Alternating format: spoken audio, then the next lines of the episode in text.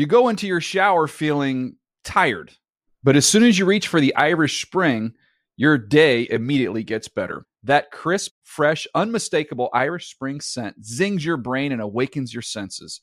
So when you finally emerge from the shower, 37 minutes later, because you pay the water bill so you can stay in there as long as you want, you're ready to take on the day and smell great doing it. Irish Spring Body Wash and Bar Soap. Fresh, green, Irish. Shop now at a store near you. Getting ready to take on spring? Make your first move with the reliable performance and power of STIHL battery tools. From hedge trimmers and mowers to string trimmers and more, right now you can save $50 on select battery tool sets. Real STIHL. Offer valid on select AK system sets through June 16, 2024. See participating retailer for details. When you buy Kroger brand products, you feel like you're winning. That's because they offer proven quality at lower than low prices. In fact, we guarantee that you and your family will love how Kroger brand products taste, or you get your money back. So next time you're shopping for the family, look for delicious Kroger brand products because they'll make you all feel like you're winning. Shop now, in store, or online. Kroger, fresh for everyone. If a new house is on your wish list in the next five years, grow your savings faster and experience your dreams with an Ohio Homebuyer Plus account from Kemba Financial Credit Union. A savings account specifically designed to save for a new home where you can earn 7% APY, a $500 matching bonus, and a $1,500 mortgage closing cost credit. Learn more at Kemba.org. Offer expires March 31st, 2025. APY equals annual percentage yield. Restrictions apply. NMLS 292230. Equal housing lender. Federally insured by NCUA. Live Nation presents Concert Week. Now through May 14th, get $25 tickets to over 5,000 shows. That's up to 75% off a summer full of your favorite artists like 21 Savage, Alanis Morissette, Cage the Elephant, Celeste Barber, Dierks Bentley, Feid, Hootie and the Blowfish, Janet Jackson, Kidz Bop Kids, Meghan Trainor, Peso Pluma, Sarah McLachlan. Get tickets to more than 5,000 summer shows for just $25. On sale now through May 14th. Visit LiveNation.com slash Concert Week to learn more and plan your summer with Sean Paul, Sum 41, 30 Seconds to Mars, oh, and Two Door Cinema Club. And now, Move the Sticks with Daniel Jeremiah and Bucky Brooks. What's up, everybody? Welcome to Move the Sticks. DJ Bucky Rhett back with you as we uh, kick off a new week, and we have some changes that have taken place in the National Football League. Head coach Frank Reich of the Colts has been let go. Um, we are going to get to all the games, all the action, the upsets, the quarterback play, the Justin Fields show that he put on, all that stuff. We're going to have time. We're going to get there, but we have to start here with this breaking news. And uh, and Buck, I want to go to you on this one first, and Rhett jump in on after that. But this was uh, this was a surprise to me. I mean, we've seen changes here the last few weeks.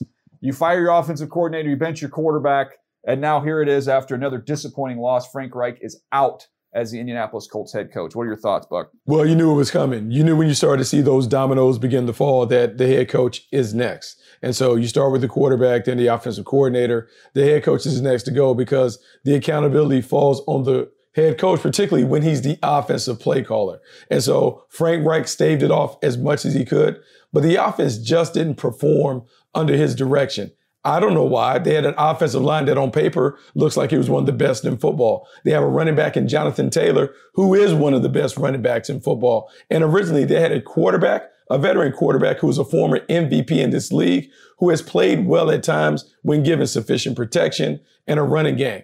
But in 2022, it didn't come together. The offense never played to their so-called identity. And as a result, Frank Reich, Marcus Brady, Matt Ryan have all suffered consequences due to the lack of performance. Yeah, I think this is a really unique situation. I think obviously uh, both Chris Ballard and Frank Reich, you know, deserve a, a, little empathy based on the unique situation that they were placed in. You know, when Andrew Luck abruptly retired due to the multitude of injuries that he suffered in his career. I mean, he was 10 and 6 as a starting quarterback with Frank Reich. They had, you know, they had a really good year. Um, and then you kind of have now fallen into this ever changing carousel of quarterbacks uh, since since Luck left. Now, I don't think that that's necessarily an excuse, right? But when they have had competent quarterback play, like go back to Philip Rivers. I mean, that was an 11 and 5 year. It's a good year. Um, and again, that was a team that you felt like was strong enough and was building towards being like a Super Bowl contender if you had the quarterback that could sustain it. And so it felt like you kind of just kept trying to drop that quarterback in. And in, in in doing that and in not finding that consistency, some of the things that were strengths about your team started to become weaknesses again. Like Bucky, like you said, the offensive line, it just isn't one of the best in football. And it was for a few years uh, there in that Ballard Reich tenure. And, you know, seven different starting quarterbacks is tough. Um, but th- that I think everybody wears a little piece of that. Uh, you know, did Chris Ballard do enough to get the best possible quarterback in there for Frank Reich to execute the offense that he wanted to execute? Did Frank Reich help develop a quarterback or get the most out of that quarterback? I don't know. I, I think everybody kind of wears a little bit here. And and Reich obviously as the offensive play caller, and and with that as the biggest uh, alarm bells to their lack of success this season. I mean, I think it's clear uh, the the the result that Jim Irsay and uh, you know perhaps Chris Ballard kind of came upon here today, and that was to let Frank Reich go. So I don't see it getting any better this year, though. Do you, DJ? No, I, I don't. And I and look, there's a there's a pretty important piece of information on the bottom of the screen if you're watching this right now. It says Jeff Saturday will yeah. serve as the interim coach. We're going to get there. Um, that is a very unique situation. So we're going to touch on that. But there's a lot of different layers to this. And I want to start first of all with the performance. Um, talk, you guys have talked about how the offense just couldn't get it going. Well, let's put some numbers to it. This is 14.7 points per game. That's dead last in the NFL. They've allowed 35 sacks, dead last in the NFL. Like this wasn't something that was trending down or that was underwhelming or they were a little underperforming, uh, not meeting they were the worst in the league uh, when you're talking about points, which is the most important stat there is offensively. So, in my opinion, you know, Frank is put in a tough spot. You guys talked about different quarterbacks every year, but I also think there's roster flaws. And I'll give you a couple thoughts here. Number one, this is the, in terms of cash, this is the highest paid offensive line in the NFL, and it does not look like it. Uh, they are, they have been absolutely. You saw the, the sack numbers; they've been terrible in pass protection. I know they've had some injuries. Um, but this is a team, if you look over the last four drafts, they haven't taken an offensive lineman in the first two rounds. And Bucky, uh, you and I've talked about this forever about how that's something you got to keep reinvesting every single year. I don't care if you've got all the money in that position, you can't have enough depth. Um, so to be able to keep, you know, hey, every maybe it's every two years, you need to spend a first or second round pick on an offensive lineman. Just keep that well, uh, nice and primed there. They haven't done that. Um, there's again so many other layers to this thing. I'll, I'll get you. I'll get you this question, Buck. Let me just ask you this. We talk about the premier positions. Let, let's go to the premier positions. Their quarterback, not a premier player. Obviously, they're down to Sam Ehlinger. Their left tackle's Dennis Kelly right now. Not a good player, much less a premier player. You know, number one, we talk about we've put the receiver, the number one wideout mm-hmm. in that class now as a premier position, having a weapon. I like Alec Pierce and Michael Pittman, but there's no one. There's no one in that mix. You flip over to the to the defensive side of the ball. Kwity Paye, you know, is a good young player. He's not an elite player. Co- the corners, Gilmore at this point in time in his career, Isaiah Rodgers, they don't have any premier players at, at the most important positions on the field. Your best players are running back. Like that's just where this roster is right now, Buck. Yeah, the roster's there, and you talk about the other players, DeForest Buckner and then Shaquille Leonard. Shaquille Leonard has not been available for most of the year, and then DeForest Buckner is a solid player, but let's just say he's the one premier player that you have outside of Jonathan Taylor. That's not enough. And sometimes, as a personnel executive, as a general manager, you can overvalue your own players. And when you look at this roster, you're right. It doesn't have elite talent. And so now, when you don't have great talent, you better have better tactics. And the Colts didn't have the tactical approach to make up for the lack of talent. As a result, they've underachieved and you have a whole new crew of people that are going to take over and see if they can right the ship, not only this year, but going forward in the future. And just real quick, because it did feel like, though, two, three years ago, those positions and this roster was trending towards one of the better ones in the NFL, right? And then you have Philip Rivers who retires you try to go get Carson Wentz, that doesn't work, right? And then Matt Ryan, and it's like, well, we thought we were trending towards this good team with these premier players, maybe not at the, you know, left tackle. I don't know, ever since Castonzo retired, you know, I think that's that's obviously been an issue still there too. But um, it just felt like you kind of wasted a couple of those years trying to figure out the quarterback position, and some of those those players you thought were ascending um, into those premier type roles and those elite type roles I haven't. And so then the quarterback issues exacerbated it. But it's not just about players, right? There's been a staff departure there too, DJ. Yeah, I, I, look, Nick Sirianni was a big loss, and I had heard a lot about his time there with the Colts that he was instrumental in the game planning. Frank did a great job of calling plays. Nick did a nice job of game planning. You got to have both those roles served well. in order to be a well-run offense. But you know, I, I don't want to put it on that. I think the most important thing, and we can move on here and get to the Jeff Saturday aspect of this. Your quarterback's not good enough. It's hard to win in this league if your quarterback's not good enough. You have to be outstanding in every other area to be able to cover that up, especially in the trenches. When your quarterback's not good enough and you got an underachieving offensive line with no left tackle, this is kind of what you're left with. And they've been searching for that guy for a long time. It has not happened. Um, it, I'm curious, Buck, on the decision to go to Jeff Saturday. I know that's going to create a lot of headlines, and I'm sure there's going to be a lot of people upset about somebody that's kind of jumped to the front of the line, even as an interim coach here. But Jeff Saturday is going to be able to compare this version of the Colts versus a Super Bowl champion version of the Colts that he was a part of.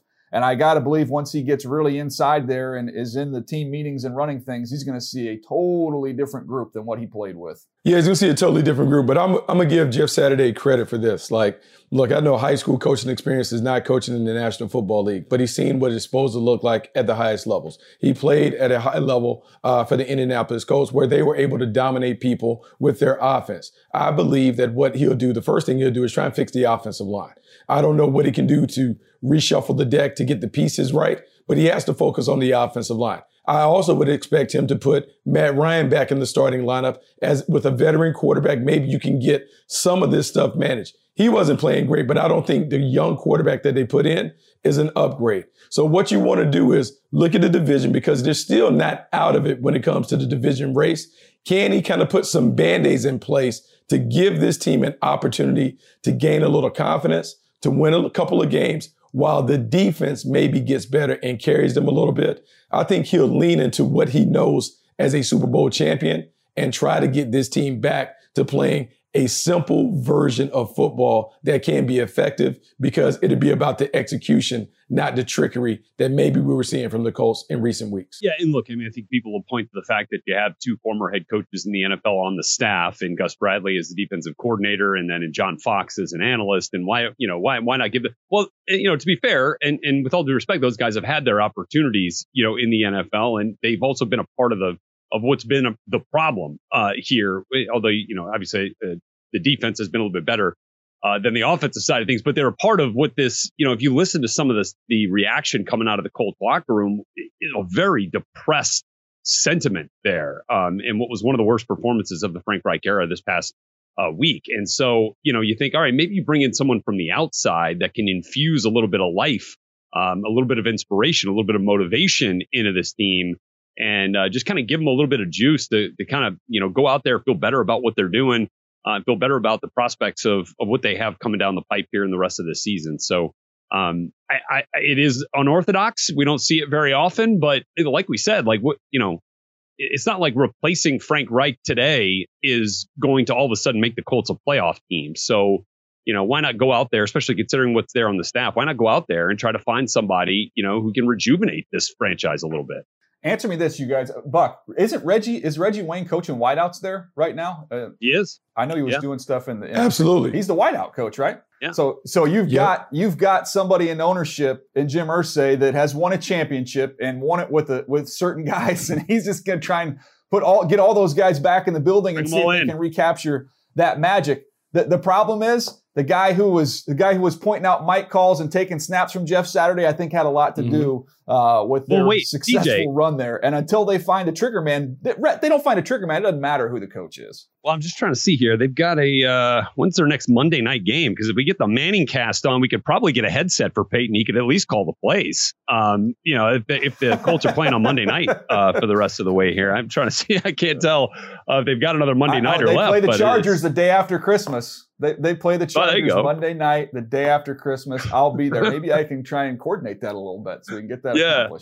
Um, anyways, we could we could go on. I mean, there's a lot of the stuff we want to get to. Yeah. We could go on and on about the Colts. I think Buck, we're going to have a chance to to revisit this conversation when we get back together tomorrow for the mm-hmm. next episode. Uh, but we're going to take a little break right now. We're going to come back because there is a lot of NFL action we need to break down from a very eventful week of football. We'll do that right after this. You go into your shower feeling tired, but as soon as you reach for the Irish Spring, your day immediately gets better. That crisp, fresh, unmistakable Irish Spring scent zings your brain and awakens your senses. So when you finally emerge from the shower, 37 minutes later, because you pay the water bill so you can stay in there as long as you want, you're ready to take on the day. and smell great doing it.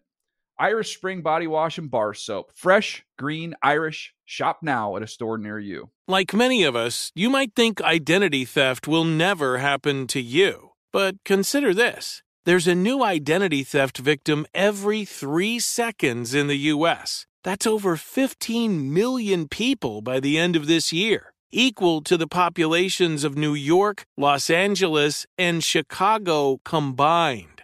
Even worse, identity theft victims often don't even know they're victims. That's why Lifelock Identity Theft Protection alerts you to identity threats, even the ones that don't show up on a credit report, like data breaches, fraudulent bank transactions, loan and credit card applications, and crimes committed in your name. If your identity is stolen, your own dedicated Lifelock US based restoration specialist will work to fix it. Lifelock protects you in ways that you simply can't on your own. Join now and save up to 25% your first year at lifelock.com slash iHeart. That's lifelock.com slash iHeart to save up to 25%. Identity theft protection starts here. Hey guys, this is Matt Jones, Drew Franklin from the Fade This podcast. We got a great episode coming up, picks in all the sports, football, basketball, we do them all. But here's a preview of this week's episode.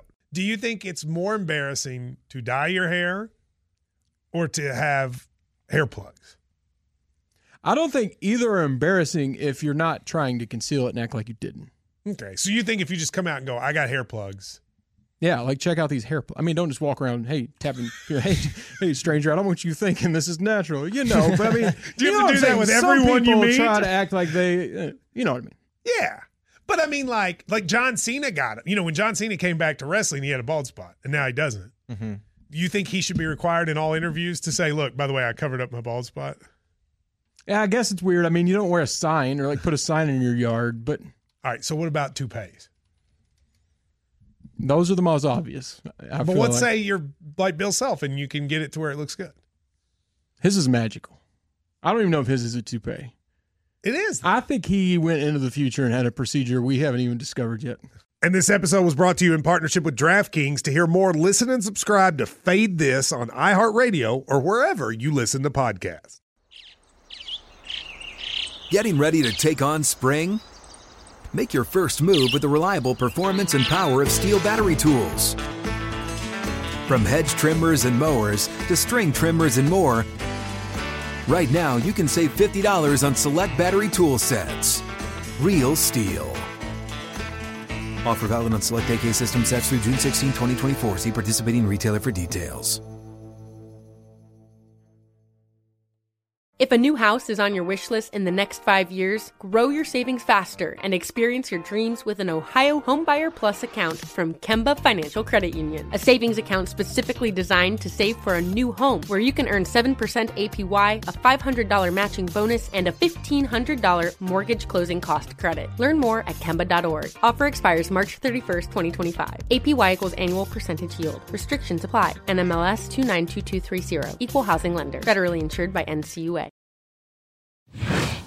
NFL Plus is the league's new exclusive video streaming subscription service. NFL Plus has your game day covered with live, local, and primetime regular season and postseason games right on your phone or tablet. NFL Plus is available in the NFL app and at NFL.com. Subscription plans start at just $4.99 a month. Fans can visit plus.nfl.com and sign up for a free trial of NFL Plus today. All right, let's get to the big three here. It was tough to kind of narrow this down. Some interesting games yesterday, but uh, we'll start off with the big upset. The Jets at home, uh, able to knock off the Buffalo Bills and absolutely get after uh, Josh Allen in this one. We'll go around the horn here, guys. I'll, I'll start us off with Zach Wilson's performance because look, he took a lot of uh, a lot of fire last week for the three picks against the New England Patriots, Mhm. and it was oh my gosh, he's regressed. He's not showing any signs. And I thought it was interesting when you saw both Robert Saleh, the head coach, and Joe Douglas, the general manager, when they met with the media last week, talked about, look, if we don't turn the football over, we're going to be a tough team to beat. And that was a message I think they were able to get through to Zach Wilson. He did have one sack uh, fumble uh, with Von Miller, but overall, guys, I thought the ball came out faster on time. I thought every single play that I saw from under center, the ball went where it was supposed to go. There was a couple that got away from him accuracy wise, but I thought the decision making was great. And as we're watching on the screen there, late in that game when they had to have a drive, a lot of the run game, yes, uh, but a key conversion to Denzel Mims on that slant to keep things going. I thought overall, using his legs a little bit more, this is the formula that they can use, Buck. With Zach Wilson just playing like this, playing safe, with their defense doing what they're doing, this is a winning formula for the Jets. Yeah, it's a winning formula. And you talked about the Jets, and I will say this the New York Sack Exchange, they can bring that back because they're winning with a pass rush that is absolutely dominating and it allows them to play big coverage on the back end. But that defense feasts off quarterbacks making mistakes. And I'm going to be honest, I believe Josh Allen has become a little bored with the process in Buffalo. This team was winning so easily for most of the season that he kind of fell back into some of those bad habits, forcing the ball into traffic, making too many hero throws if he just gets back to playing the way that he's played, I mean, for the better part of two years, this team will still be a heavyweight contender. But I think this game against the Jets was a wake up call. Hey, don't get too far from your fundamentals and your focus because if you do, you can backslide. And we saw him backslide a little bit, which is why the Jets were able to really capitalize on his mistakes. Yeah, I think we were all kind of intrigued by the Bills game two uh, a week ago against the Packers, right? And how the Packers were content to run the football against the Bills, and they did it with great success uh, with Aaron Jones mostly, and a little bit of uh, AJ Dillon there, and and then this week, and you're like, all right, well, look, I mean, the Bills had the game in hand, and they were just, you know, they were trying not to get beat deep, and you know, they didn't want to give up anything. They were content to let them you know, rip off six, seven, eight yard runs. And then you come in here in this game against the Jets, and without Breece Hall, but with James Robinson and Michael Carter, they reel off three drives of 13 or more plays. And then, of course, you had the devastating 14 play, 81 yard drive that took over six minutes off the clock. They end up getting the field goal uh, on that play to go ahead. 10 of the 12 actual plays there, when you take out a penalty and a field goal, were runs, including three explosive runs with two on back to back runs from Robinson for 16, Carter for 17, who added another for 15 three plays later. That 15 yarder, um, and, and like I think there were a couple of targets on that Bills defense. Jordan Phillips, AJ Epenesa uh, got targeted there. And Matt Milano was out, which obviously hurt him, but I thought Terrel Bernard actually played all right. Um, but going back to that 15 yarder from Michael Carter, I mean, it was like a symphony of perfectly executed blocks. And in honor of the NFL playing its first game in Germany in Munich this week. Guys, can't you picture Baldy like in the film vault, like with the headband on, watching that play with Michael Carter, and it's like a perfect. It's like Bach concerto of, of of two violins, right? It's like we got a down block here and a down block here. We got the kick out over here, and it's explosive. You know, like I, it, it was just it was beautiful to watch, and I don't even appreciate it uh, as much as uh, as much as everybody else does in the run game. But man, I mean, it's like, what can the Bills do to stop it? Like, you know, it's coming. You know, the Jets uh, are going to run the football at you. I mean, they're lining up a couple of tight ends, even had a couple extra linemen on some of those, and and so um, man, I, I I'd be curious to see how the Bills try to repair um, what's been a, a, leaky run defense here moving forward. Yeah, I thought the play calling for the Jets, going back to them real quick, was outstanding too. I thought Mike LaFleur did a nice job mixing in quick game, mixing in the screens to tight ends to backs. I thought did a nice job with that. And some of the things that we criticized Zach Wilson for previously, some of the carelessness, he made some unbelievable arm angle throws to navigate around some free rushers in this game, uh, which was impressive. But my last point on this one, and we'll move on. Uh, this game to me was about the depth of the Jets. This was a talent depleted team not long ago. Now they're in a situation where without Mekhi Becton, without Alijah Vera-Tucker, without George Fant, Max Mitchell, their rookie who had started games, those are four offensive linemen not playing in this game. And they were able to go out there and beat one of the best teams, if not the best team in football, in the Buffalo Bills. The depth of this roster, we know about the waves of defensive linemen they throw at you. I think they had 10 of them uh, that were active in this game. So they have depth, they have built depth, and it has been uh, it's been a good thing to be able to overcome all those injuries. Uh, let's move on to the next game here. Rams and Bucks. Not a high scoring affair, Bucky, but uh, an interesting finish there. Tom Brady able to uh, to bring the Bucks back and, and knock off the Rams 16 to 13. Yeah, no, it's something about Tom Brady, and I'm not saying he's playing his best football, but he still has a little magic left in the holster. This guy continues to find a way to win games if you give him an opportunity at the end of games. This was a game that the Tampa Bay Buccaneers had no business winning. Look, they've been stymied the entire game. They've been shut down uh, in key moments. They just had a drive that ended in the end zone with a red zone stop. And yet, You give Tom Brady back the ball with under a minute. He perfectly executes a two minute drive that he's been doing for years and years and years. He can do it in his sleep. And you give him an opportunity with a handful of seconds on the clock to make a play to ultimately win the game. And Tom Brady makes the play. And so it's just one of those things where we talk about winners win.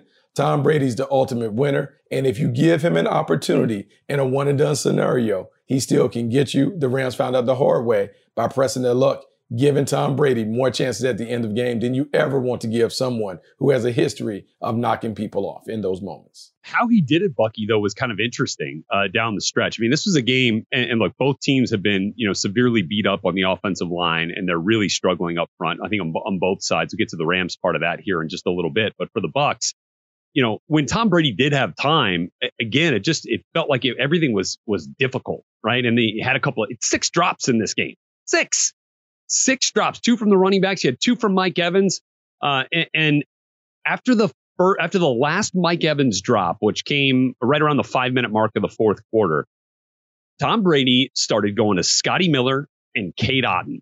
right? Not the two guys that you would expect to to to be the catalyst for a comeback uh, when you have you know Mike Evans, Chris Godwin, Julio Jones on the roster at wide receiver. But it was Miller. Um, with under five minutes to go in the fourth quarter, he ended up with seven targets the rest of the way and five receptions. Now he was guilty of one of the drops too, and it was a big one because it would have been a touchdown. Uh, but Cade Otton, the rookie tight end, four targets, three catches, and he ends up, you know, his first NFL touchdown catch ends up being the game winner. He also had the big gainer on an explosive to kickstart that final drive with under a minute. So it was like some unlikely characters that Brady was going to, proving like he'll do whatever it takes, right, to find a way to win a football game. And he was certainly doing that there with those two guys who combined for, you know, 11 targets and eight receptions in the final four and a half minutes of that ball game, um, which I think says something about just how out of sync and how, you know, the, the lack of rhythm that you've seen with that Bucks passing game. Um, but then getting back uh, to the other side of this here and looking at the Rams, I mean, the Rams had an opportunity to salt this game away. Like in in previous years under Sean McVay, they'd have run the heck out of the football in those three downs. They'd have gotten a first down, and that game would have been over. Tom Brady never would have had the ball back.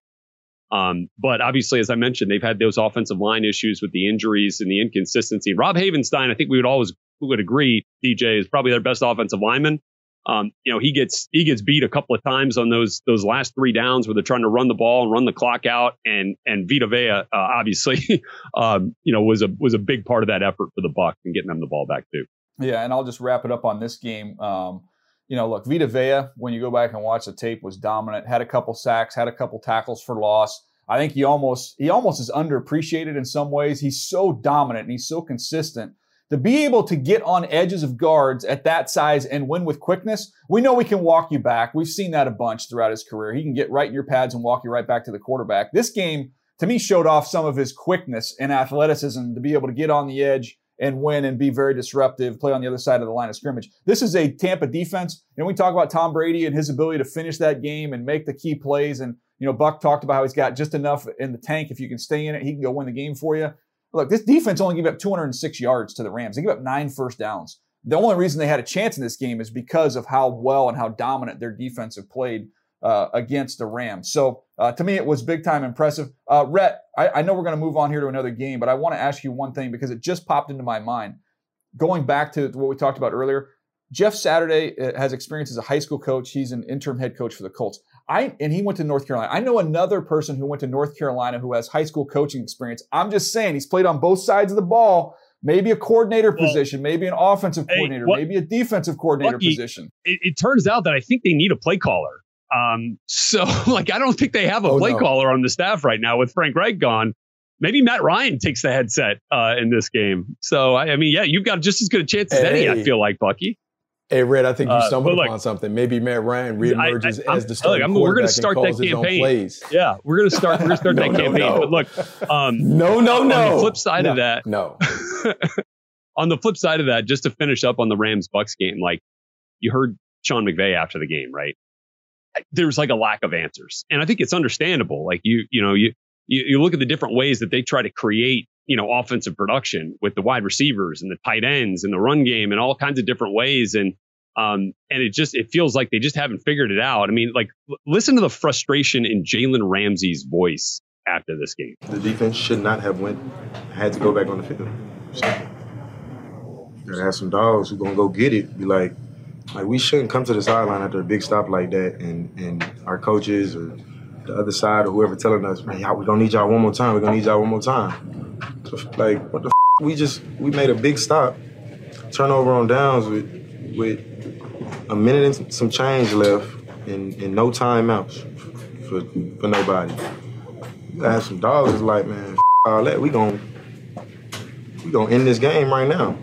Good stop. We gonna end this game for y'all. Like we gotta play off each other in that in that sense. You know what I mean? That's what I mean by we shouldn't even have to go back out there. But it is what it is. It ain't the first time that this has happened. This has happened, you know, multiple times this year, really. I think there's a lot of different ways you can interpret that. But I mean, does anybody disagree with him?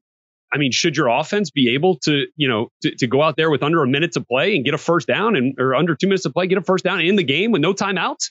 Like, let's go. Um, and they just haven't been able to do it. So I think it's just kind of it kind of paints a picture of where the Rams are right now, DJ. Yeah, no doubt. Frustration uh, definitely exists. I, will tell you what, though, everybody's kind of killing them, saying, "Oh, they've mortgaged all these draft picks, and now it's coming to roost." Look, you get a Super Bowl. You ask any general manager, they'll say, "You give me five, take six it. years of mediocrity, and I get take one it. Super Bowl out of it." They'll all take it. They'll all sign up for that. So I, I don't want to hear all that uh, about the draft picks. They got what they accomplished, or they got what they wanted there. Uh, all right, let's get to the Sunday nighter. Titans Chiefs. Um, this was a game that was kind of ugly. It was a typical Titans game. They had it muddy, uh, just the way they like it against the Kansas City Chiefs. They were physical, um, had a lead for the majority of the game. They just couldn't quite finish. They end up uh, dropping the game in overtime, 20 to 17. Guys, a lot of angles here. I'll go Mahomes and his ability to run the football, and what a nightmare that is to deal with. Now, they they turned the ball over. It wasn't their cleanest performance. It didn't score a bunch of points. But having been in the stadium and seen him do this so many times uh, since I've been calling Charger games, it is so deflating to get stops, to put them in long situations like this third and 17. And he rips off a 20 yard run, which led to one of their two touchdown drives. Like, you account for everything, you play everything perfect. And then he uses his legs like this, and it just rips your heart out, Buck. It's it's kind of the area of Mahomes I don't know gets discussed enough but it is a nightmare when he takes off and runs. Yeah, it's funny, DJ, because Pat Mahomes isn't really considered or talked about as a dual threat quarterback. But yet, when you watch the highlights and you see him move around, he does have that potential and ability. I'm looking at the game last night and I'm like, he has 63 rushing yards on eight attempts. He has 446 passing yards. They throw it 68 times.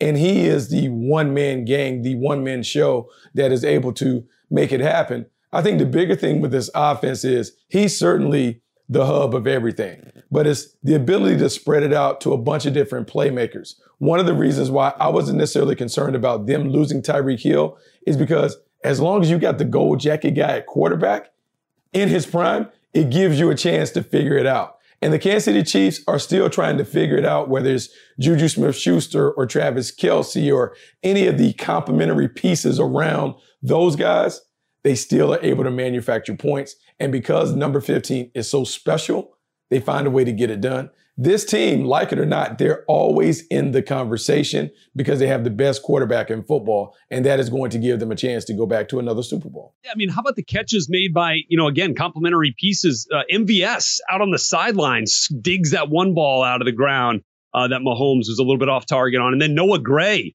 essentially, uh, you know, downfield uh, with one of those explosive plays late in the game. I mean, there was was definitely they, they have a, a plethora of contender or of uh, of pieces that can uh, help make them a contender moving forward. All right, I want to get to the Titans part of this thing for a little bit because I think you got to give a ton of credit, uh, obviously to Derrick Henry, but to the Titans defense for the fact that they were absolutely leading this football game with just over two minutes to play and they got out first downed in this game 29 to 9. The Chiefs had 29 first downs. The Titans were in the single digits. They ended the game with five straight punts and a turnover on downs uh, in overtime and two total yards of offense over those six possessions. Um, look, I think it's a tough spot for a, a young quarterback and Malik Willis making just his second straight start five targets to the wide receiver corps as a whole, zero receptions for the wide receivers. Now they did. Uh, uh, you look at the third downs, and they only converted one of them the entire game, one one for eleven, um, and a lot of them were third and long situations. And that's just something you know with a with a guy like Malik who he did play a lot in the preseason, but you know, at this time of the year, playing against a defense like this in Kansas City, um, and with the cast that he's got out there, it's not like you know that AJ Brown isn't out there anymore. Um, you just don't have a lot of answers on third down and third and long. They did get him an empty quite a bit, maybe tried to clear up the picture, but I, I think there was just some understandable indecisiveness from Willis making just his second start.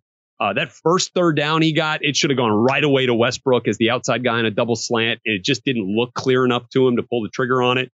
Um, they had a big drop downfield though as well on a well placed deep ball, uh, so it wasn't all bad. And then here's the thing: like his escapability is uncanny.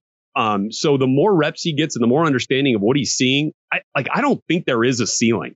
Um, if he re- if things really start to click for Malik Willis, like man, that's going to be fun to watch with his arm and the way that he can get out of trouble if he needs to. Yeah, no doubt. I'm excited to see what Malik Willis can do when given time for this offense to really be built around him in the future. I think yes. that day's coming. Um, excited to see what that looks like. All right, we're uh, we're running along here. I know we got a million games to get to, so we're going to take a quick break. We're going to come back and look at Justin Fields uh, and maybe his breakout performance. Big time game from him. We'll talk about that right after this. You go into your shower feeling tired, but as soon as you reach for the Irish Spring, your day immediately gets better. That crisp, fresh, unmistakable Irish Spring scent zings your brain and awakens your senses. So when you finally emerge from the shower, 37 minutes later, because you pay the water bill so you can stay in there as long as you want, you're ready to take on the day and smell great doing it. Irish Spring Body Wash and Bar Soap. Fresh, green, Irish. Shop now at a store near you.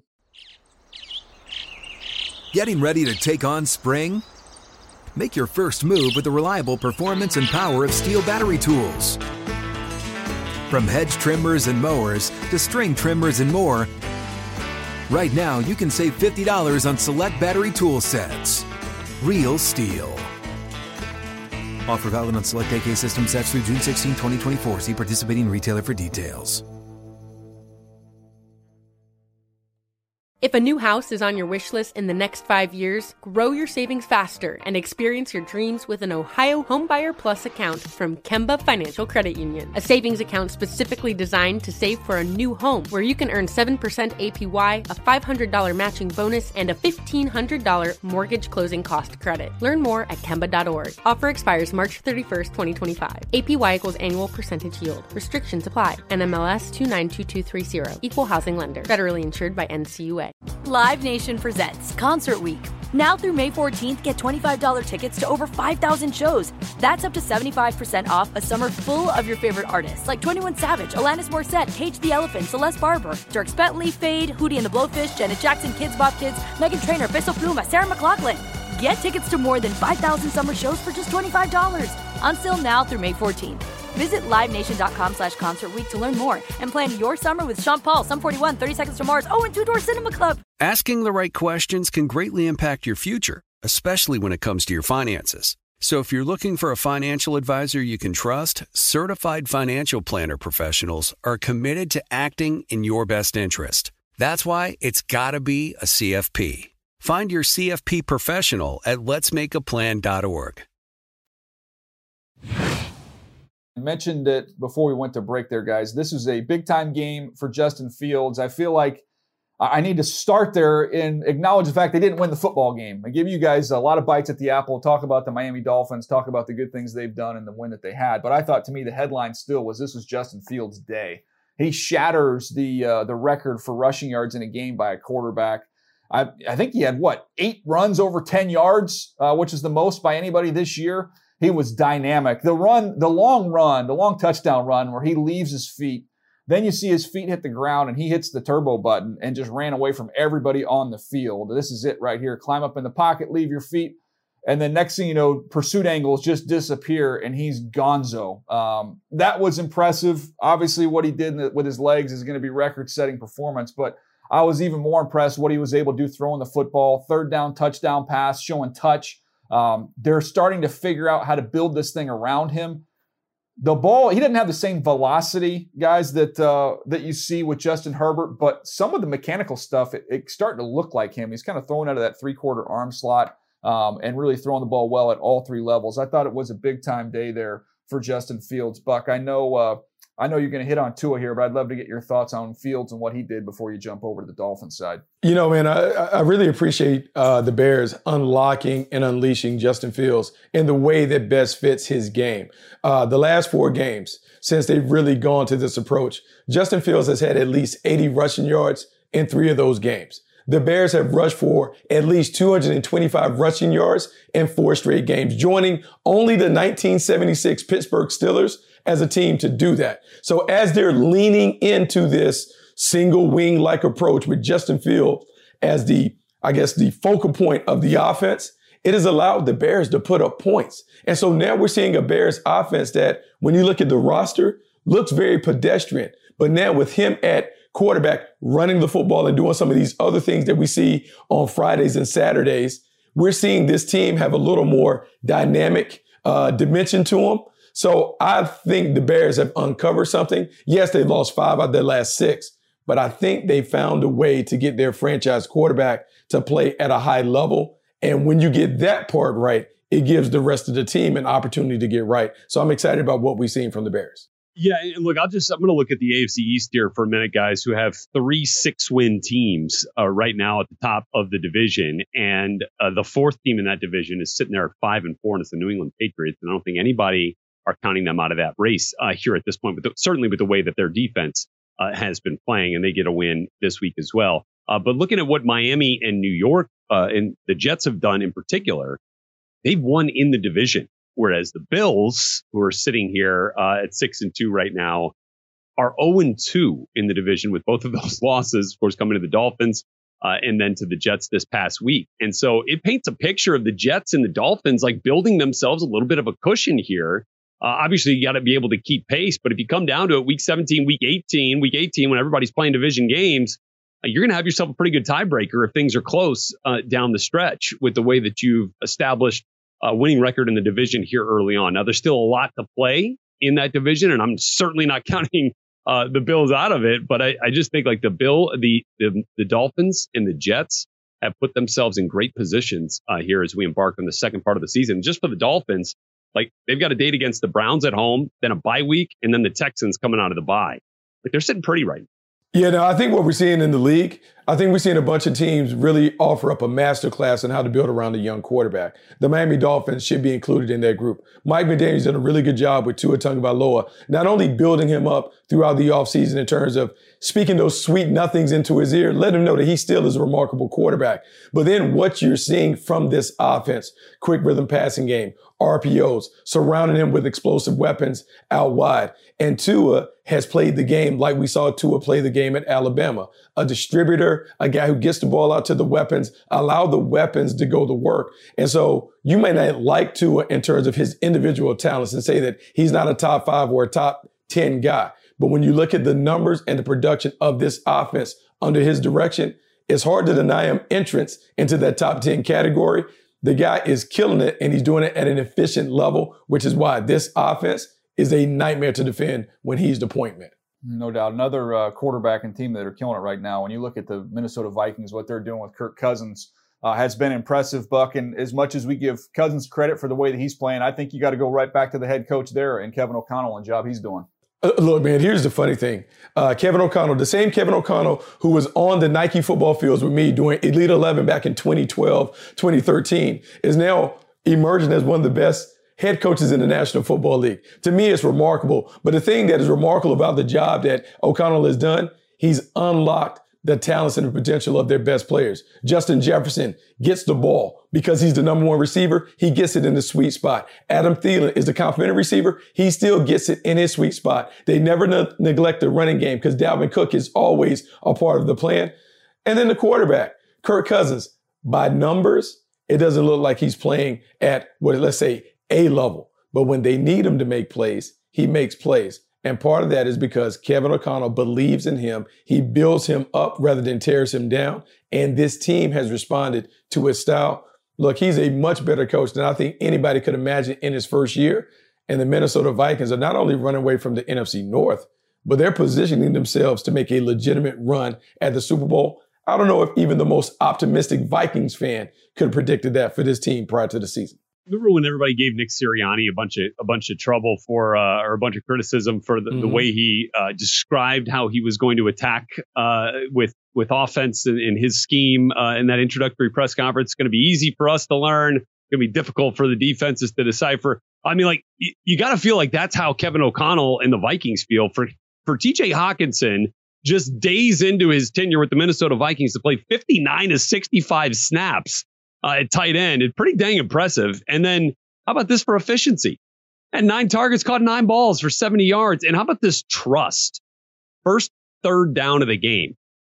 Kirk Cousins passes up an easy, quick completion to Adam Thielen. It would have been a first down. It was like third and six, but instead chooses to push it down the field to Hockenson on a deep dig in the second level uh, there in the middle of the field. And that was a huge chunk play. And it kind of was like, all right, I'm going to get TJ the ball and I'm going to keep feeding him the football because he's going to be a weapon for us in the pass game. And he is down the seams in the middle, second level, that intermediate passing game. He was just phenomenal for the Vikings in this game.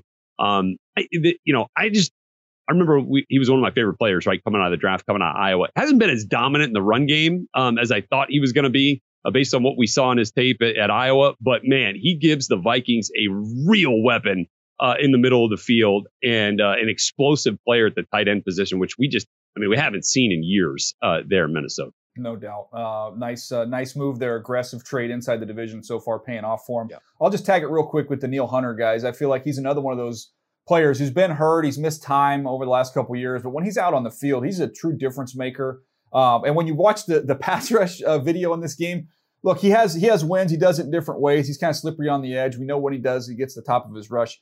He's got some funky like jump rip move that he's using right now where he's literally leaving his feet and somehow he's able to get skinny and get around the edge with a little rip move. It is unique. It's not even kind of that Euro step move that you see guys use. He's literally jumping up in the air. He's up in the air a couple feet. It is uh, it is bizarre. It is unique, uh, but it is working. So hat tip there to Danielle Hunter, who's playing at a high level, uh, getting after the quarterback in that game. Uh, we're going to take a quick break, guys. We're going to touch on the games Bucky and I were at yesterday live. We're also going to hit on some of the other games we haven't hit on yet. A little rapid fire action right after this.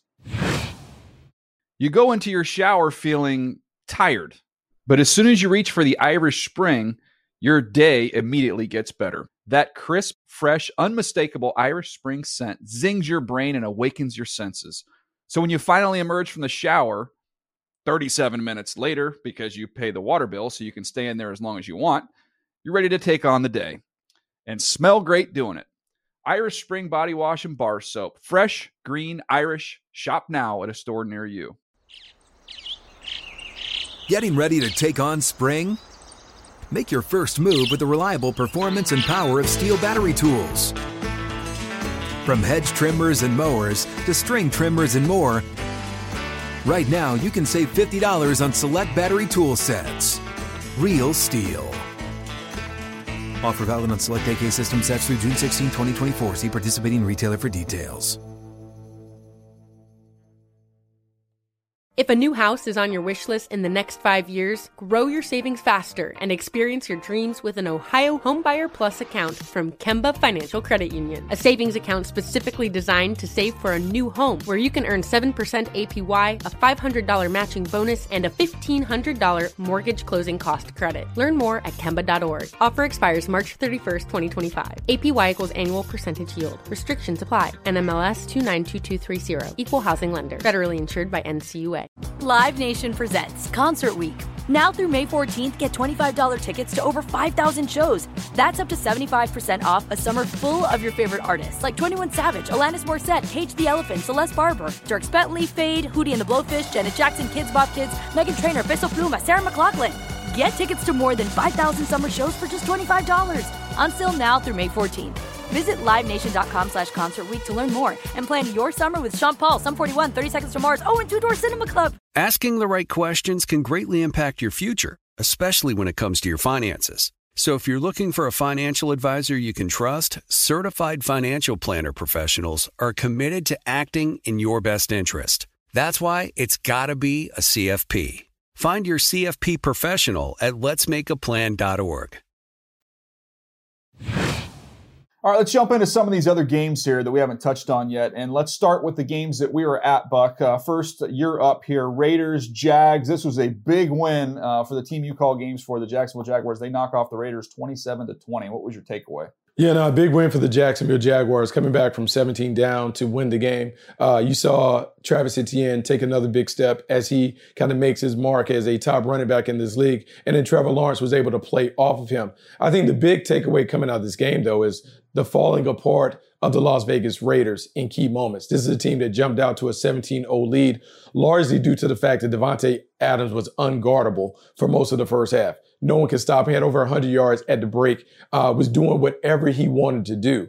In the second half, the Raiders got away from that. They tried to drain the clock a little bit, went back to Josh Jacobs, and they just couldn't find that connection with Davante Adams. He expressed his frustration after the game about the game plan. And so now I'm looking at this Raiders team sitting at two and six after going to a playoffs uh, a season ago. How do they get back on track? How does Josh McDaniels continue to sell the message to the team that the things that we're doing under me, they're going to work when this team had a lot of success last year? I think the head coach is in a very, very difficult situation. He has to convince this team that he has the answers and the team is looking like, well, I don't know because we're losing this year. We were winning last year. How does that come together? It's something to keep an eye on. Yeah, and I went back and just watched the second half. I want to watch second half Raiders offense to see what the issue is. Let me give you some of the third downs here. Third and 11, third and 9, third and 10, third and 7, third and 10. They were trying to run the football, like you said, Buck. It's almost like they were trying to put the game away on the ground, but they kept putting themselves in awful third down situations.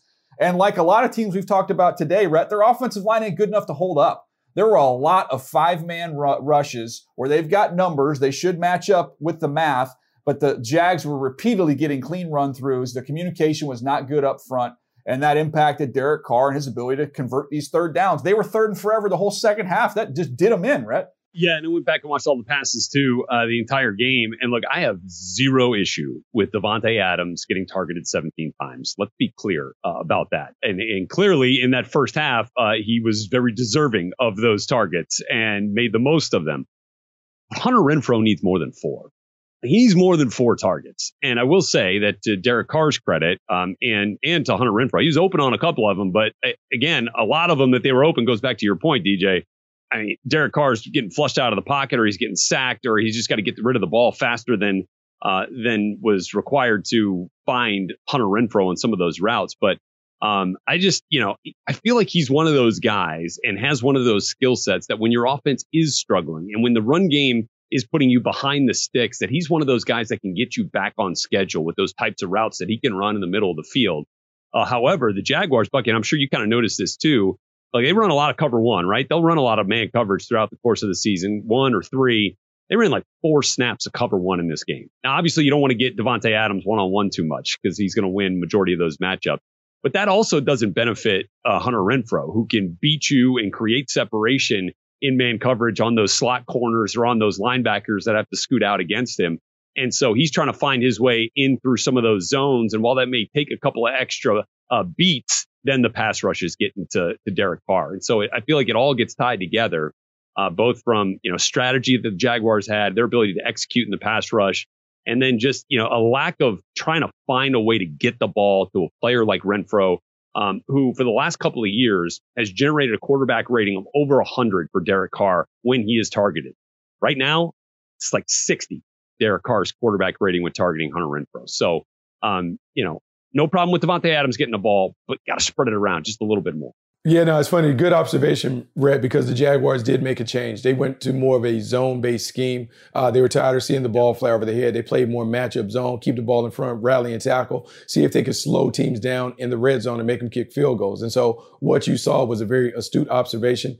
They were willing to concede all the underneath stuff, but I felt like Derek Carr got a little greedy locked in on 17 and didn't fully stretch the zone by utilizing some of the other weapons that the Raiders had available. All right, guys, let's keep it moving here. I'll go to the game I was at. Chargers at Falcons. They win on a uh, last second field goal there. The Chargers do with their third kicker that they've had uh, this year. Dicker, the kicker, uh, nails it. His second game winner, and a unique story there with him. Uh, one game with the Eagles kicks a game winner, one game with the Chargers kicks right? a game winner. Uh, but my takeaway on, yeah, not, not bad. Uh, my takeaway on this one, Rhett, was Herbert's aggressiveness. Uh, I thought the bye week, again, another week removed from that rib cartilage injury. I thought you saw him move around a little bit more, but more than anything else, I thought you saw him push the ball vertically. Not all of them were connected. Um, you don't have Mike Williams, you don't have Keenan Allen. There's going to be some issues there. But I thought just stretching the field, this seam ball to Palmer was a big time throw. I thought you saw that aggressive gene that maybe had been missing a little bit the last few weeks. I thought it came back, and I think that's a great sign for the Chargers and their offense, Rhett.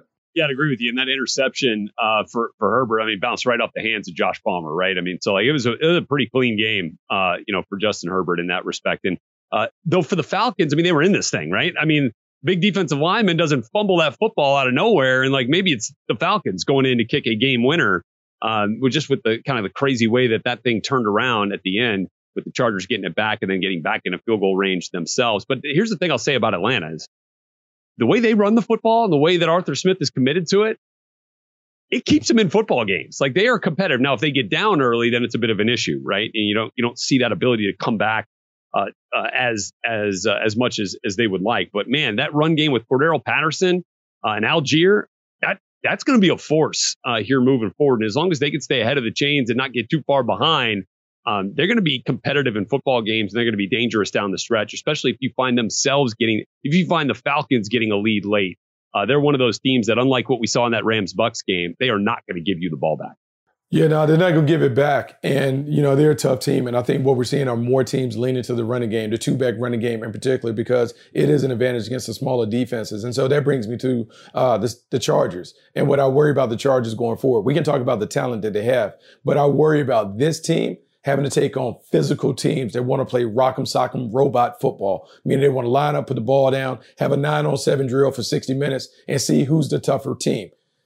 The Chargers have the talent. I worry about the toughness and I worry about that toughness being pressed upon when you have to deal with the running game. Are they tough enough to defend some of the hard hitting runs that some of these old school power based teams would throw at them? Because that's going to be the question that they have to answer if this team is going to be not only a playoff team, but a team that makes a serious run to be a title contender in the AFC. Yeah, one thing about that, and they gave up a ton of yards, but I thought that Brandon Staley did make an adjustment in this game. Normally, he plays with three three bigs, right? Three down linemen, two outside linebackers, which without Bosa has been Van Noy and Khalil Mack. In this game, they ended up switching to four bigs. So you really got four defensive tackles with their hands down. You've got Khalil Mack standing up. So there's your five man front. And then Derwin James was kind of as that big nickel who can add into the numbers there. So they kind of changed that front. They got bigger bodies in there. You've got a bigger nickel. You've got you swap out a, an edge player for another defensive tackle. I thought they did a better job of building a little bit of a wall there. So that was an adjustment. We'll see if they make that uh, going forward. They play the 49ers on Sunday night this next week. Uh, another challenge there for them against the run. We'll see what they can do. Uh, let's go Seahawks Cardinals. Uh, Rhett, what'd you see in this one? Uh, just rookies again making plays all over the place for the Seahawks. I mean, if you've seen this the smile on John Schneider's face after the game, I mean, you'd understand why. I mean, with the the additions that they made in the offseason, both in the draft and through free agency, I feel like we're a broken record uh, every week. But again, you just see these guys flash. Woolen, Bryant, not to mention you're starting two rookie tackles. You get two rookie tackles in the first three rounds of the draft, and they are starting and playing every snap. And then you've got the rookie of the year carrying the rock for you and Kenneth Walker. It's just so impressive. And, and, it just, it feels like this is why Russell Wilson is no longer there. He got caught up in too much of the let Russ cook and let's get back to the blueprint that made us consistently Super Bowl contenders, you know, back in the earlier part of the 2010s, right? And it was great defense and it was run game and it was a physical mindset. And you just see that now with the Seahawks and it's just so clear, right? And uh, you mean you go back and then there's like that it's not just the physicality, it's the tough mindedness too in the mental game. You had the pick six that Geno Smith threw. It was a great play by Zaven Collins of the Cardinals. And then they come back and they score touchdowns on their next three possessions. Like you just, you, you flush that thing. And again, the, the doubters starting to write Geno off after the pick six. You know, the whole story, as he said in week one, he didn't write back and he just kept putting his head down and kept playing, playing and playing, handed it off to K9. And this team, man, they just, they have solutions and they have a great core that they're developing. Um, no doubt. It's uh, it's been fun to watch John Schneider's rookie class just continue to make plays each and every week. Buck, yesterday was uh, was a Bengals win. They got after the Panthers, and man, it was a Joe Mixon. I think we've all been wondering where the heck this guy's been. Well, he, he showed up in a big way in this one. Yeah, he showed up in a big way, and I think the Bengals had to go to Joe Mixon because without Ja'Marr Chase, the offense needed to get back to the identity. And if they're smart, I think they continue to use this as the focal point of their offense because it makes everything easier for everybody else. Joe Mixon had over 200 scrimmage yards, had five total touchdowns. Kind of reminded us why he was so special as a playmaker. And so, as the Bengals lean into Joe Mixon, kind of being the straw that stirs the drink, I think when Ja'Marr Chase comes back, it could open up the field for him because if you have to defend the running game more and you can't commit the double teams to either Chase or Boyd or Higgins, now Joe Burrow is able to have fun throwing the ball over the top of the defense because the defense is now worried about Joe Mixon making hay on the ground. Yeah, but no doubt. It's uh, it's good to see young players like you mentioned, Rhett with Seattle doing their thing, and it's it's also good to see Joe Mixon, those type of players remind us of who they are and what they're capable of, which we saw in that game. I want to finish it up here, the last game, and talk about some other young players, and that's the Detroit Lions. Good day for their rookies. Aidan Hutchinson had a pick, uh, which was nice to see. Malcolm Rodriguez has continued to kind of be a, a tackle collector there as a linebacker. But this was the Kerby Joseph game, uh, getting his hands on a couple footballs. He was a third round pick uh, out of Illinois, who is somebody when I go back through guys and look at my notes on Kerby Senior Bowl, five interceptions last year, big time range from the middle of the field. He's got anticipation. He flashes some big hits. He had a hamstring, so didn't run a 40. Thought that might have impacted his draft a little bit, his draft status a little bit. There's, there's times where he gets crushed in the run game, but big time range, big time ball skills, and it was on display against the Green Bay Packers. So a good win for the Detroit Lions, a great day uh, for a trio of their young rookies. So good to see for them. Dan Campbell said he needed to relax after this one. He was exhausted. Um, but I'm sure he had an enjoyable evening looking back on that performance by all of his young guys. Uh, guys, we, we covered a ton of ground. And we had the uh, breaking news there at the top of the show. The Colts have made a coaching change. We have not confirmed yet whether Bucky's going to be a part of this new staff uh, with his former Tar Heel uh, Jeff no, no, Saturday now as the head coach. But stay tuned. Maybe on tomorrow's episode, we uh, we break down what Bucky's role is going to be. Maybe maybe Natrone Means is going to coach the running backs. I don't know. Maybe this is a North Carolina reunion there. Julius Peppers, what's he up to? Um, anyways, that's going to do it for us today. I encourage you guys to check out all of our content, NFL's YouTube channel, NFL.com, uh, and the NFL app. You can find all of our stuff there. We appreciate you listening to Move the Stick.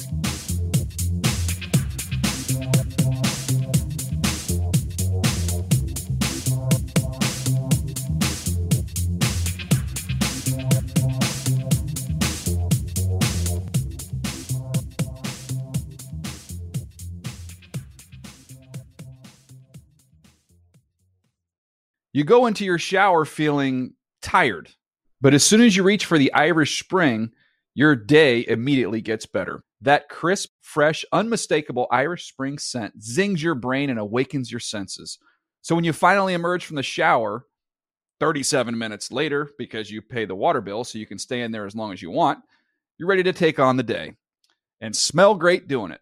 Irish Spring Body Wash and Bar Soap. Fresh, green, Irish. Shop now at a store near you. If a new house is on your wish list in the next five years, grow your savings faster and experience your dreams with an Ohio Homebuyer Plus account from Kemba Financial Credit Union. A savings account specifically designed to save for a new home where you can earn 7% APY, a $500 matching bonus, and a $1,500 mortgage closing cost credit. Learn more at Kemba.org. Offer expires March 31st, 2025. APY equals annual percentage yield. Restrictions apply. NMLS 292230. Equal housing lender. Federally insured by NCUA. Live Nation presents Concert Week. Now through May 14th, get $25 tickets to over 5,000 shows. That's up to 75% off a summer full of your favorite artists like 21 Savage, Alanis Morissette, Cage the Elephant, Celeste Barber, Dierks Bentley, Feid, Hootie and the Blowfish, Janet Jackson, Kidz Bop Kids, Meghan Trainor, Peso Pluma, Sarah McLachlan. Get tickets to more than 5,000 summer shows for just $25. Until now through May 14th. Visit LiveNation.com slash Concert to learn more and plan your summer with Sean Paul, Sum 41, 30 Seconds to Mars, oh, and Two Door Cinema Club. Asking the right questions can greatly impact your future, especially when it comes to your finances. So if you're looking for a financial advisor you can trust, certified financial planner professionals are committed to acting in your best interest. That's why it's got to be a CFP. Find your CFP professional at letsmakeaplan.org.